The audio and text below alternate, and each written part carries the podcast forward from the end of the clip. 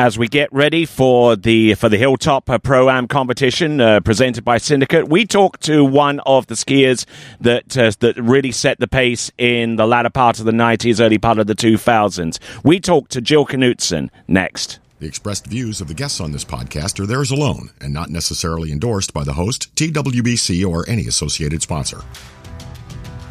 Conversations that are robust yet balanced, on point and to the point.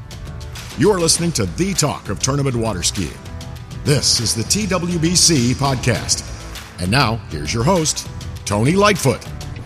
Well, uh, greetings and salutations uh, to one and all. I am the aforementioned Tony Lightfoot, and this is the return of the TWBC podcast. I know it's been a while since I did one of these, uh, but uh, things have kind of got kind of got a little hectic after uh, uh, Caiaphas didn't do a podcast there, nor did I do a podcast for the for some of the other events, especially the nationals, because things just got sideways and got a little bit busy. But we slow things down. We take a calm approach into the Hilltop uh, Pro Am competition uh, presented by Syndicate. And one of my good friends from uh, from way way back in the day is Jill Knutson, and uh, we uh, we'll talk to her now. How are you doing there, Jill? Oh, I'm great, Tony. It's just great to to be here. We're super excited because the weather looks like it's going to be an actual warm weekend for the Pacific Northwest, where you never know near the end of August. It could easily be 50 and raining. Yeah, and the, the weather could turn a little bit on a dime as well and go sideways in a hurry. But from but for my part, I've been here for the last last couple of occasions. It's been a it's it's been a bit nippy, uh, I would have to say. So this year I came in with an extra supply of long pants, an extra an extra hoodie or two, and yet we're going to have 80s and 90s. I mean, what's up with that?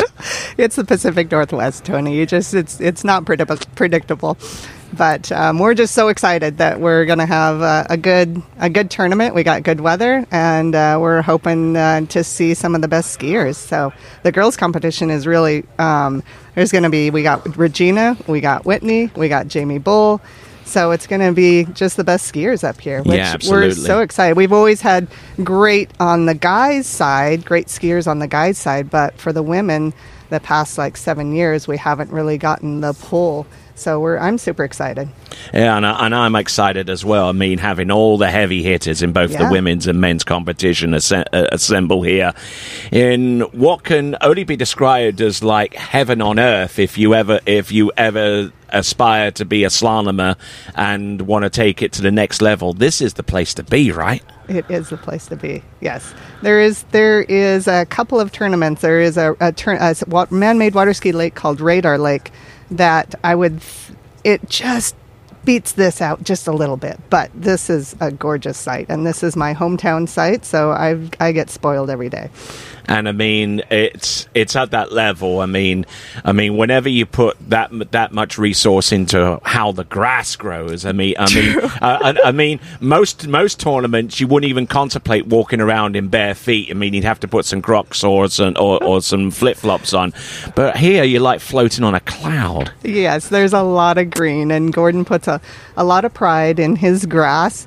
And a couple weeks we had a real hot spell, and and boy, we had um, all the landscapers out here contemplating, like, how can we get this grass greener? And we, it's not going to be brown when the hilltop program comes around. So there was there was a, there was a lot of lot of tension a lot of anxiety a couple weeks ago when we got this big heat spell as as one as one would imagine. Okay, uh, turning attention away from the site, away from the tournament a little bit. Although we'll probably hit it a few more times before the end.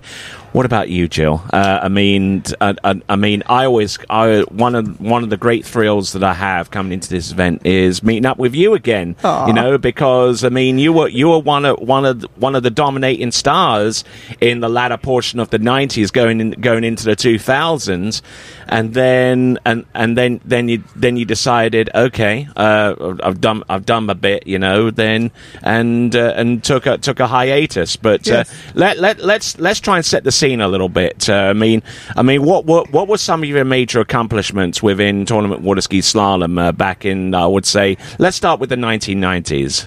Oh, in the 90s. Um, let's see here. When I graduated from, let's say I started my first pro tournament was at Soda Lake when I was 17 years old. So I competed against Camille Duvall, Deena Mapple, Helena Kjellander when I was 17 years old. Wow. Um, Jennifer Lapointe or Jennifer Leachman, excuse Yes, me. back in- back in the- back in those day. Got to say the right names here. yes, and um, they were just my mentors. So that was that was early, like uh, '89. Um, when I skied against those guys and terrified to ski against those guys on the dock.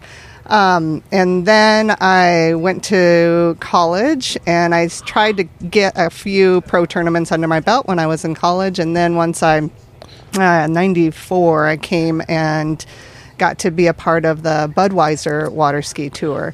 And then that was, that was just such a neat experience in qualifying for the finals my first year on the Budweiser water ski tour. So it was, uh, yeah. So I got to just. There's a lot of history because when I started and and uh, how I've been able to practice. I, my parents moved from Colorado. They moved to um, a lake called Chuluota Lake, and Wade Cox happened to live on that lake, and Jared Yeah, and Craig in that lake a couple of times. Yep, Horseshoe Lake. Yep. Yeah. And uh, so I got to ski with Wade Cox, and then um, and I also uh, uh, went over to Carl Roberge. Chris Parrish was right in the area. Rhoni Barton was right in the All in area. that Oviedo area. Oh, all in the Oviedo area, I guess. So it was it was a great place to just. Um, once I graduated from college, I got to come there and just take off. We got dogs. Yes, indeed, a, li- a little little bit of animal action back there in Yes. the background, but we'll we'll continue on none, nonetheless, you know, because there were certainly plenty of distractions going on back in those days. You see what I did there, Yes. you know. So, so I mean, so I mean, uh, I mean, you skied in college. I mean, you were skiing on the pro tour and that kind of stuff. What was it like to handle all all all of all of the things that go, that that went went on around you, you know? Because I mean, you had. I mean, to be successful on the Pro Tour, you had to have a certain focus and a certain ability to isolate yourself away from all of the noise, all of the distraction that, that went on with Pro Tour skiing at that time. Yeah, there it was. It's funny because there is. Um, it's just a. It's a mental game. Water skiing is a lot of mental, and especially at like the Budweiser water ski tour, you have the music blaring, and you have people on the shorelines that are partying and and um, enjoying watching you skiing, and you have the distraction of other skiers, and you have the worries that maybe some of your competitors might want to step on your fin, and you know you di- you just never know what could happen. There's there is something about water skiing, and every site is different. Uh, you have different boats, you have um, different boat brands, you have different sites, you have different water, you have different temperature. There's so many um, variables in water skiing, and I ended up uh, getting my um, master's degree. I felt like I was not so ill equipped, so I ended up getting my master's degree after I graduated from college with an exercise science degree. I got my master's in sports psychology. What was that college again? I went to Western Washington Western University. Washington, all the and way. then I got there. my East, I went to Eastern Washington for my master's degree. And while I was on the pro tour, this is where a lot of my competitors thought I was trying to get an in.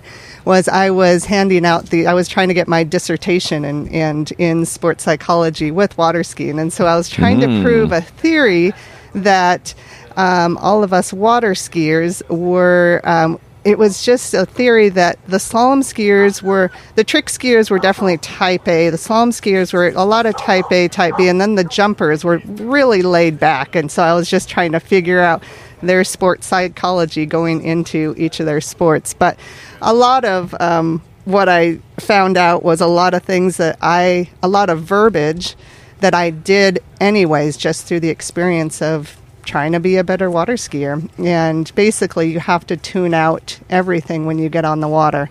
Um, you have to just kind of clear your mind, flush your thoughts when you're going around the turn island, and just focus on what you're good at, what you're working on at that particular moment, and be in the present when you're water skiing. So, all of the noise that you hear on the sidelines, it just dissipates and you hear none of it. I've never heard any music, no matter how loud it's blaring when I'm on the water. Okay, did you use headphones or anything like that, or listen listen to a little little bit Oh, of what like was going on pre- in ninety? Yeah, pre.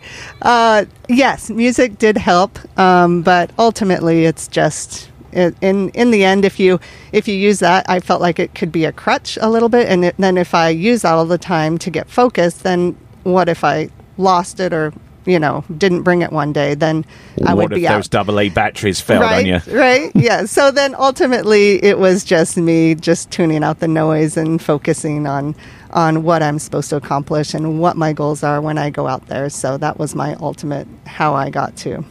Now, a lot of people are when whenever they're skiing in pro events and what have you tend to focus upon upon high target goals you know whether it's going down 39 and a half off of 35 or, or well not so much 35 because that's supposed to be an automatic Yes. for the for the girls these days Yes. but i mean in you know like getting through 39 and a half off essentially is the thing is the thing that everyone aims aims to do but back in those days in the tour, uh, there was some there was some horrible ski sites, weren't Oh, there? I mean, awful. I mean, let, let's put aside Orlando Tour Stop. I mean, because typically that that's the one that gets everyone going. You know, it's a typically the the the the top event. There's not too many rollers. You know, whether whether it'll be Lake Ivanhoe or whether it be Lake Eola, maybe maybe not so much Lake One time but it was in Pensacola. Do you remember that one? Uh, there was one like on the yeah, that was. Yeah, yeah. that- yeah, So you got like salt water, and then you have the like surf, and it was awful. And then, then there were river courses like Oh, in Chattanooga, that kind of stuff. I mean, I mean, where just running your first pass, you felt like a world champion. yes, he did. He throw the big fist in. yeah, I just made it.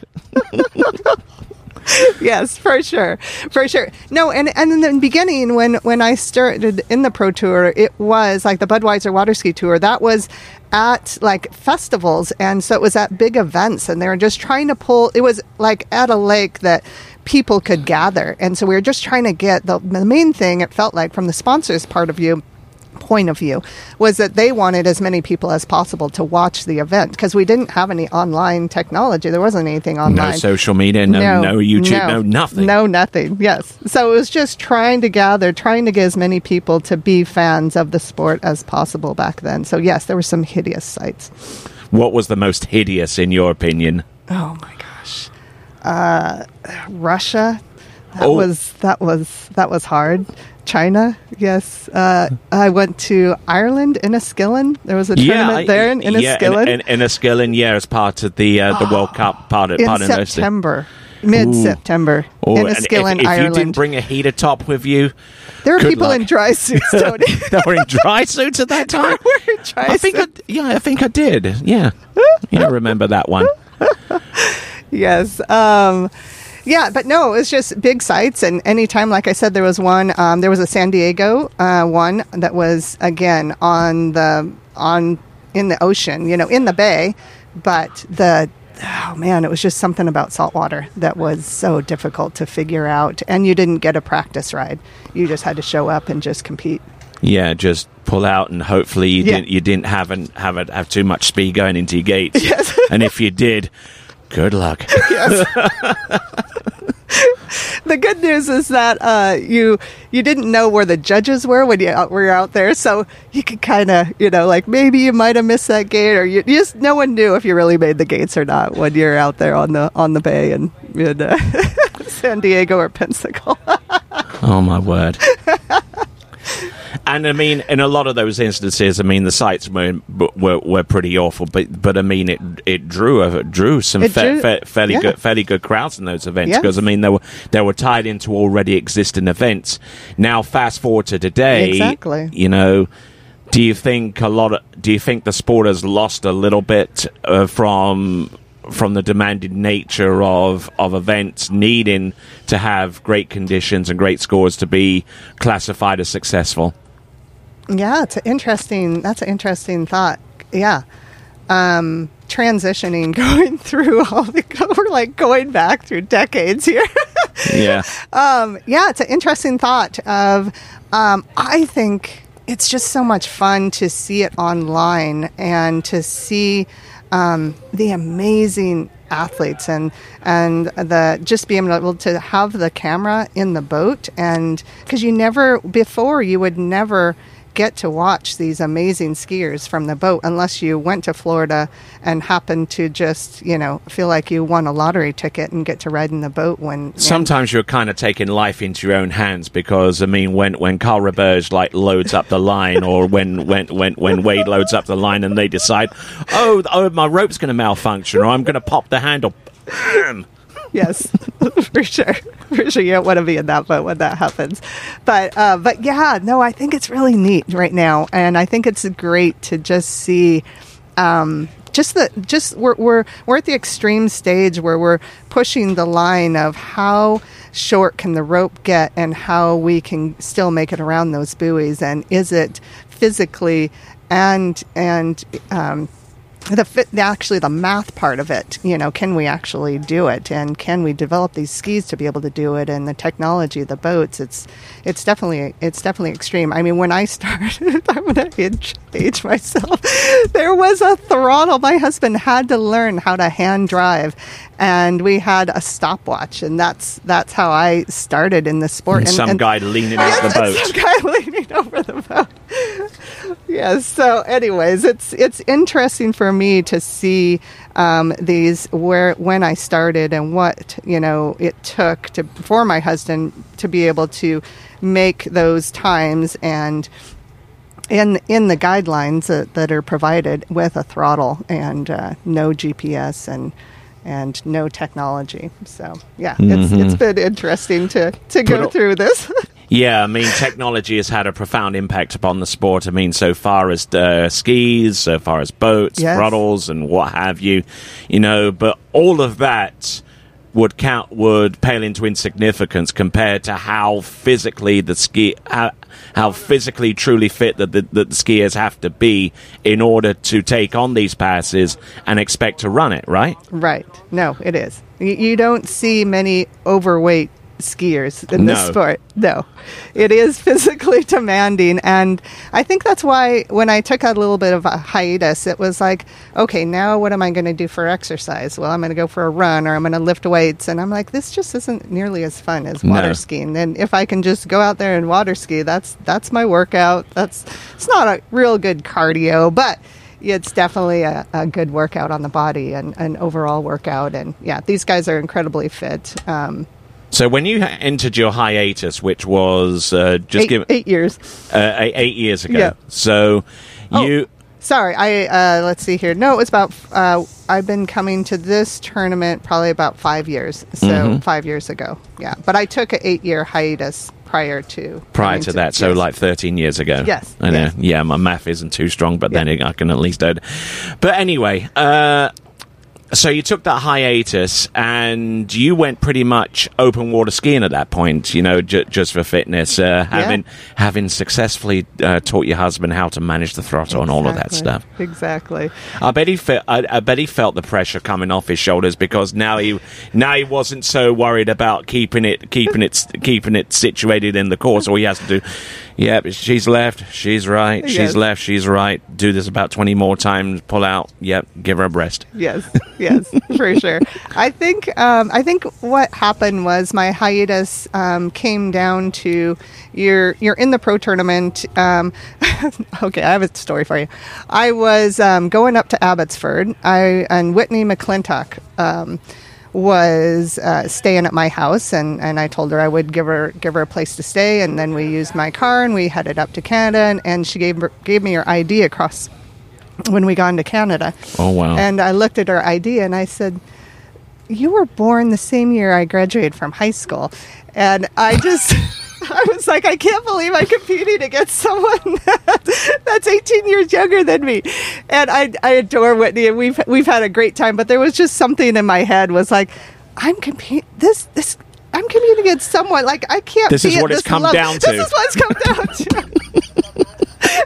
And so there was that instance where in my mind I was like, what am I doing this for? And do I really love it? And that's what it came down to for me. It was like I it became a job.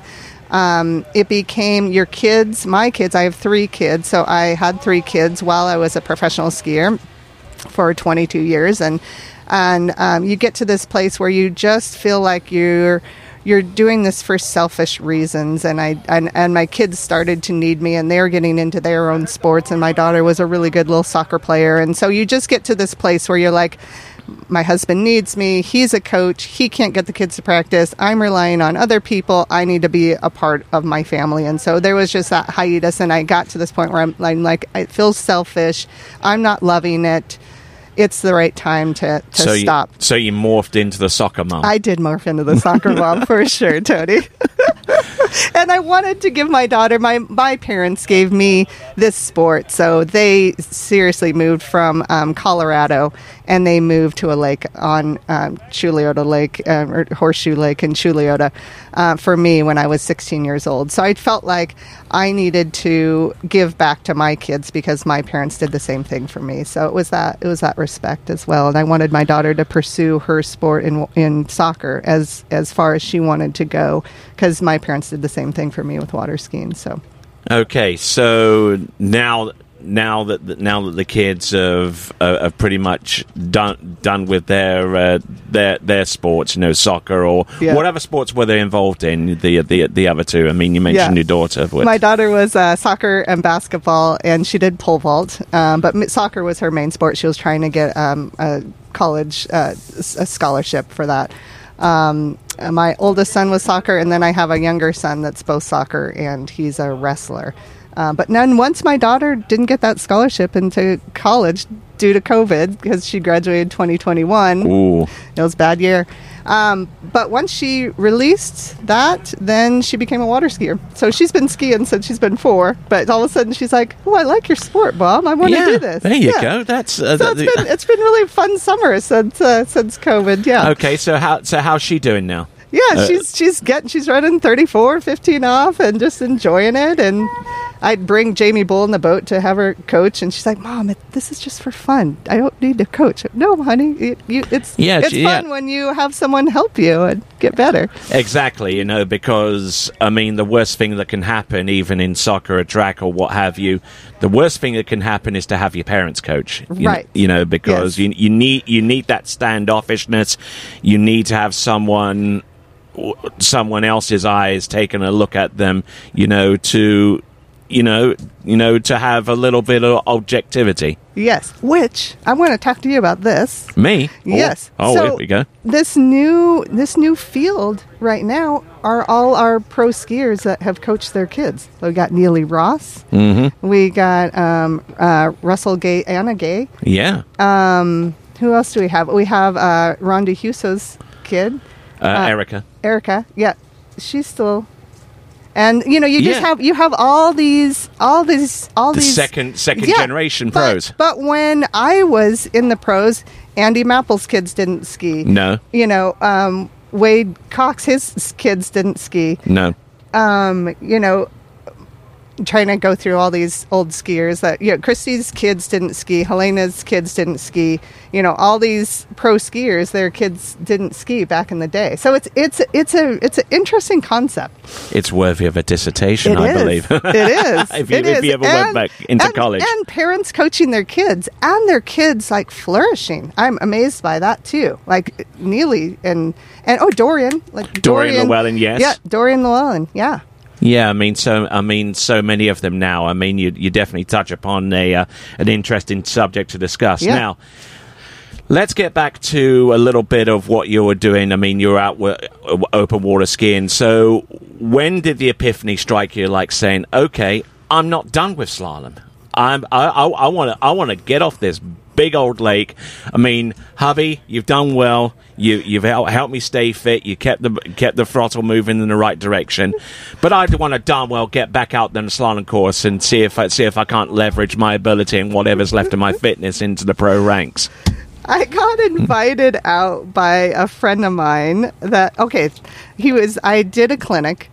He I was I coached him and he happened to buy this water ski lake out in eastern Washington in Othello and he called me up out of the blue and he's like, "Jill, I bought this water ski lake. I want you to come just enjoy it. I don't know what I'm doing with this water ski lake. I just really liked you and I liked your coaching. I'd love you to just come out and just bring your family and enjoy it." So I brought my family and I skied the course, and we got to like just enjoy the heck out of just having a nice boat, having a course, having the lake all to ourselves. I wasn't didn't it wasn't work anymore. And all of a sudden I'm like, "Oh, I can actually enjoy this sport again and it doesn't have to feel like work anymore and I'm not making money from it." And so it was that release of like I love this. I love this sport. I love this activity. I love the people. I miss my people. And then when I started coming back and going to this pro am, it was like I got to, you know, Chris Parrish is still here. Will Asher is still skiing. So there was some old, there were my young and up and coming skiers that um, you know I was probably on the way out when they were up and coming, but it just was fun to just be in touch with them, and I miss them so much. So yes. How long did it take for you to get back into uh, in, in into a kind of performance range that was close to what you were doing uh, before you took the hiatus? Uh, it was nothing at all. It really it just came back. I, I, my husband still is like, "How did you do that?" I, I don't know. I just, it, I think a lot of it, Tony, has to do with I, I attribute it to um, the technology. Um, when I came back, I also got a new ski um, from Radar, and I immediately ran. So, what were you riding off. on before? Before you took the hiatus, because Radar hasn't been in the sport that long. Uh, I mean, it was. I mean, Radar came about in right at the, end. Uh, right at the end. So, yes. So there. So it would have been like 2013 or 12 or right around there. 2010. So, so you left the sport originally in 1999, around about the time that you skied the Worlds in Rocchetto, and you probably got a story about that as, as well. Yes. But it was roughly around like 2013 is when I left. So I competed up to mm-hmm. about that. So and then radar started. I had a radar ski, and then I got when I came back. Then they were like, "Hey, try this new newer one." Okay. Yes, and then it was like. Oh, yeah. the sun came out. It was I could run 35 really easy and and it just wasn't a big deal anymore and I'm like, how can I still run this? When I'm this much older and I'm really not in that much shape. So, yeah, I think it has a lot to do with the technology. Yes, and I mean technology has come along in leaps and bounds, even in yeah. recent times. You know, like with zero off, and now we've got the boat path management system. You know, all that, all that good, good stuff. Uh, one thing I didn't ask you about is is is what do you do for work these days? I mean, I mean, you graduated college, you became a professional water skier, and that, but you still still had to uh, shop for groceries and all that kind of stuff, and they don't come cheap today. Uh, so so uh, so so what do you do work wise? Uh, for me, I just uh, I have uh, tried to just be a still. My husband would definitely say you're still a pro skier. You just think everything comes so easy to you.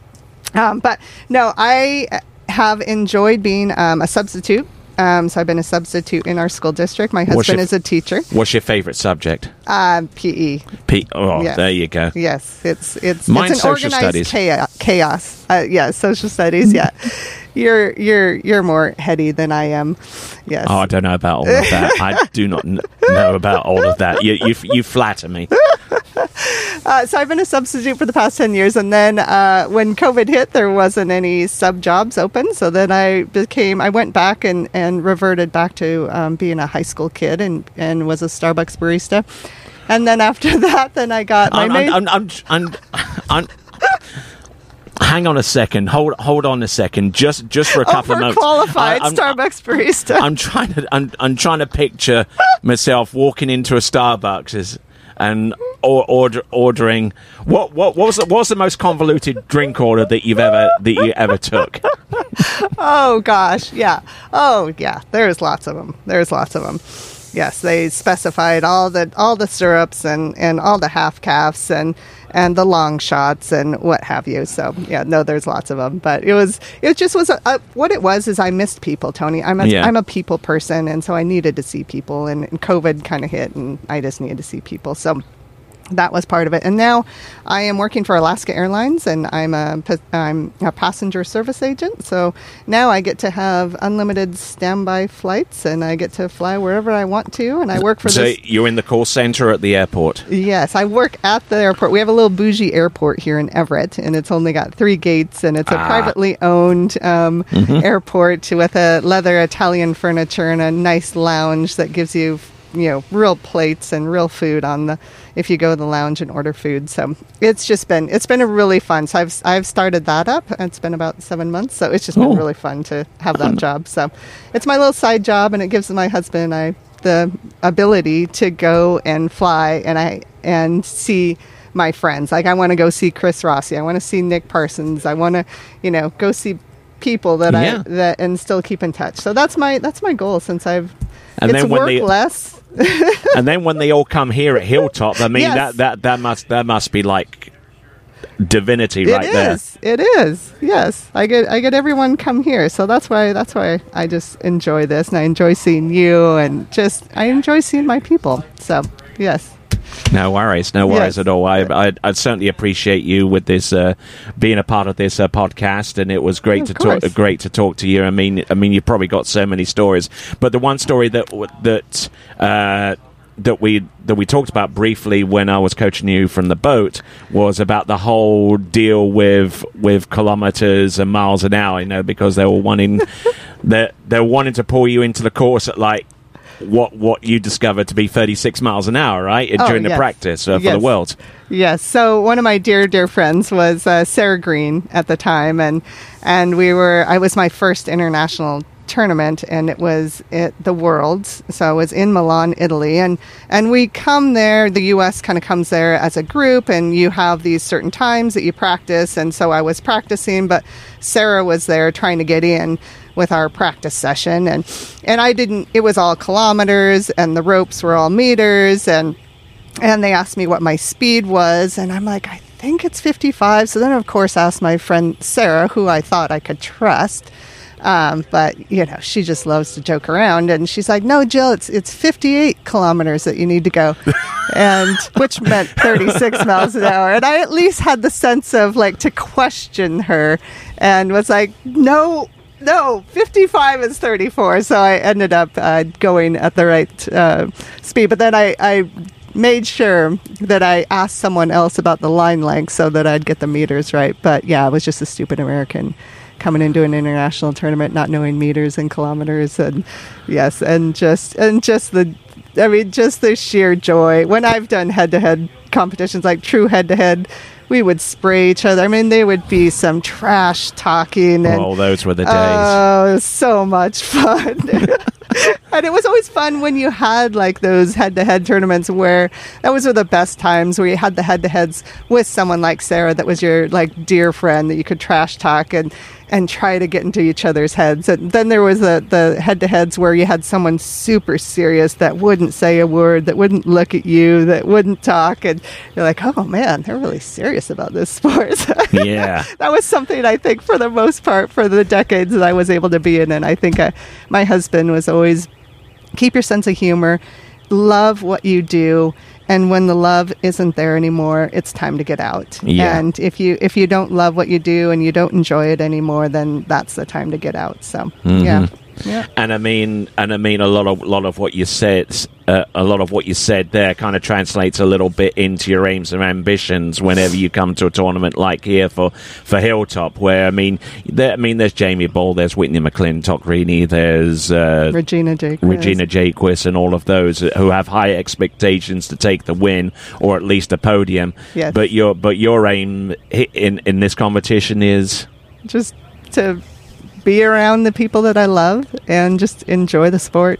I'm not I'm not trying to win anything and for me I just want to do my best. So that's why I enjoy having people come in the boat and still coach and I still want to get better, obviously. I still want to run a 38 in competition which I haven't done since I've been a pro. So that's still my goal.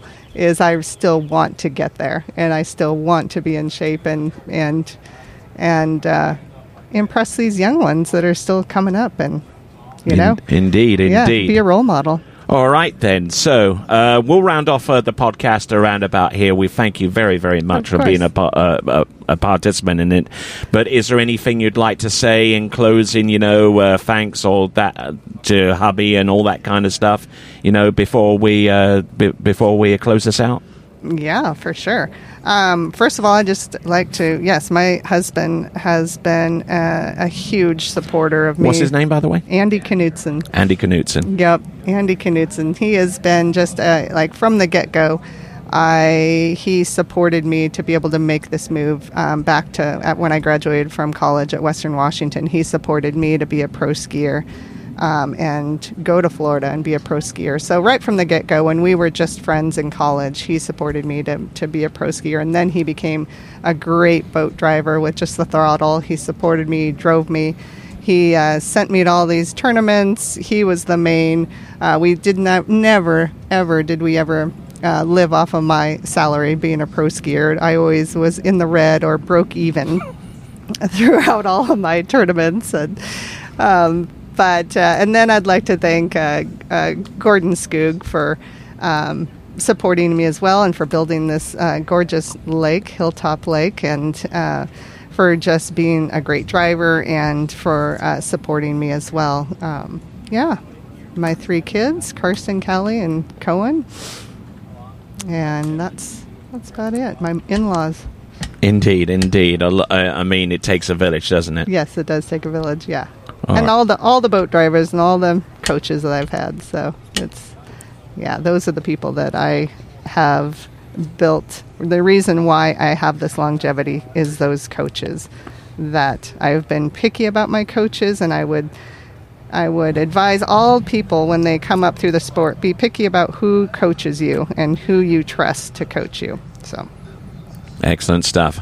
All right, then. That was Jill Knutson, and this was the latest edition of the TWBC podcast. And so, until next time, it is ciao for now. Thank you for listening to the TWBC podcast. Be sure to check out our website at waterskibroadcasting.com. Links to our presence on major social media platforms can be found there, as well as updates to our webcast and this podcast. Duplication or rebroadcasting of this broadcast without written consent of TWBC is prohibited. Subscribe to us on your favorite podcast platform and be sure to join us next time for the next edition of the TWBC podcast.